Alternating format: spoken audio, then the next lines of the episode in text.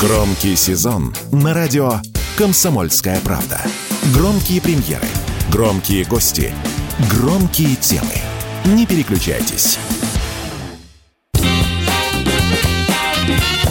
Был бы повод. Здравствуйте, я Михаил Антонов, и эта программа «Был бы повод». 13 октября на календаре и рассказ о событиях, которые происходили в этот день, но в разные годы, ждет вас в сегодняшней передаче. 1900 год. На прилавках европейских книжных магазинов появляется одна из главных работ австрийца Зигмунда Фрейда – книга «Толкование сновидений». Это будет первая фундаментальная работа ученого, которая оперирует такими терминами, как психоанализ и бессознательное сознательное. Чтобы человек понял себя, чтобы он избавился от постыдных эмоций, преследующих его во взрослой жизни, он должен вернуться назад как можно дальше. В те времена, когда его существование грозило разрушить любовь его родителей, когда его потребности делали одного из них возлюбленным, а другого врагом. Сама идея о происхождении и значении человеческого сна возникает у Фрейда пять лет назад, в 1895 году, когда он сидит на террасе одного венского ресторана. После Фрейд будет в шутку говорить, что на этом месте следовало бы прибить табличку «Здесь доктором Фрейдом была раскрыта тайна сновидений».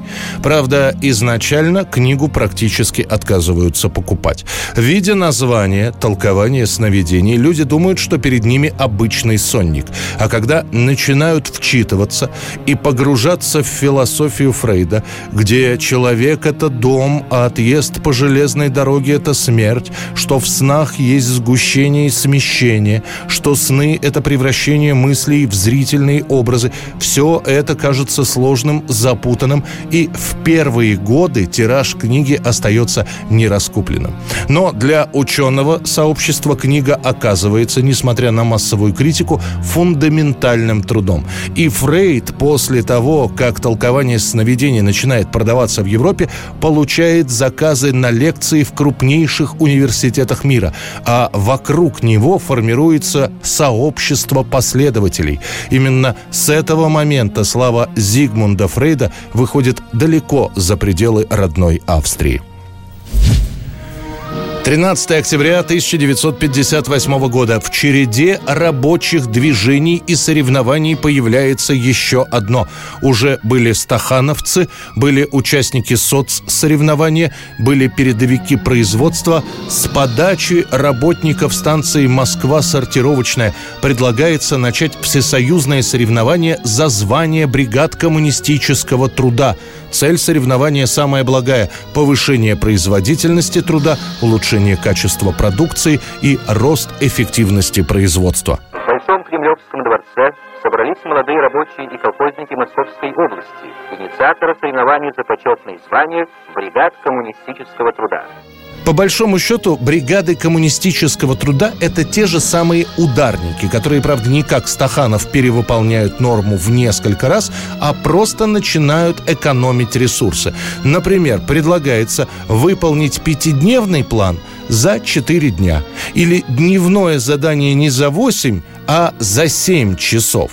Никто не требует многого, экономить понемножечку. Есть и другие варианты. Например, один день в месяц работать на сэкономленных материалах. Особенно в этом соревновании за звание бригад коммунистического труда ценятся, как сейчас сказали бы, лайфхаки или РАЦ-предложения. Валим самый большой ствол. А эти кладем все на него. Собираем это в чокер – и ты сразу все это волокешь. А что? Понятно? Толково. Молодняк сохраняем. Пеньки не мешают. Троса не рвем. Производительность во. И зарплата. Поощряются эксперименты трудовых бригад, которые в итоге экономят и время, и деньги, и ресурсы. Однако при всей правильности подхода уже с первых же месяцев начинают выявляться и минусы. Бригадам, которые участвуют в соревновании, предоставляется лучшая техника, в то время как всем остальным приходится работать на старой. Ты же у меня всю технику забрал. Ну, мы же договорились. ГАЗ-51 дадите? Ну. Ну, вы же обещали, Сергей Владимирович. Иногда, чтобы достичь результата на такую бригаду, работают и другие, ухудшая свои показатели, но улучшая показатели бригады коммунистического труда. Да и в самих таких бригадах, например, не очень любят новеньких. Дескать, это разрушит сложившийся коллектив.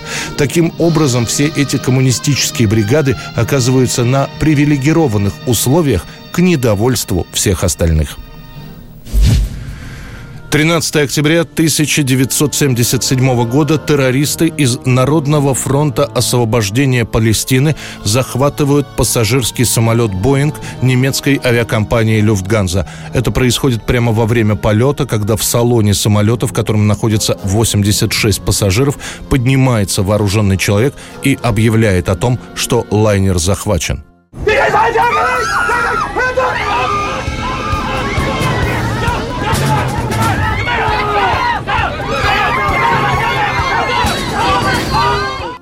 Чуть позже выясняется, что террористов четверо. Двое мужчин, двое женщин. У них пистолет, несколько гранат и пластиковая взрывчатка.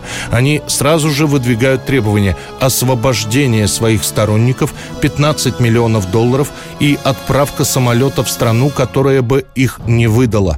Так начинается эпопея, которая продлится 5 дней. За это время самолет начнет делать вынужденные посадки в разных аэропортах.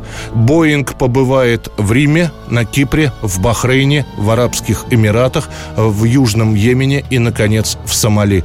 И каждый раз в каждом аэропорту захватчики выдвигают все новые и новые требования. В итоге Боинг будет решено атаковать. Операция поручена немецкому спецназу, который по договоренности с властями Сомали прибывает в аэропорт раньше, чем самолет.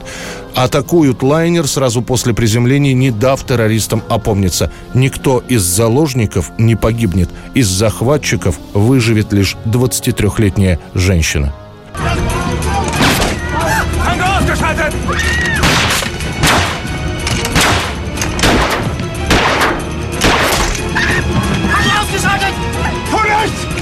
Всего самолет с пассажирами и экипажем находился в плену 5 дней и ночей, или 106 с небольшим часов. А операция по освобождению Боинга войдет в историю как образцовая. 2003 год, 13 октября, на экраны вновь возвращается Антонио Бандерас в роли Эль Мариачи, музыканта. В США и Мексике чуть позже по всему миру начинают показ картины «Однажды в Мексике. Отчаянный 2». Если первый «Отчаянный» был для режиссера Роберта Родригеса, по сути, дебютом в Голливуде, то после лент «От заката до рассвета» и «Факультет» Родригес получает бюджет уже в 12 миллионов долларов долларов и снова приглашает на главные роли Антонио Бандераса и Сальму Хайек. После в компанию к ним добавляет Джонни Деппа, Уильяма Дефо и Микки Рурка.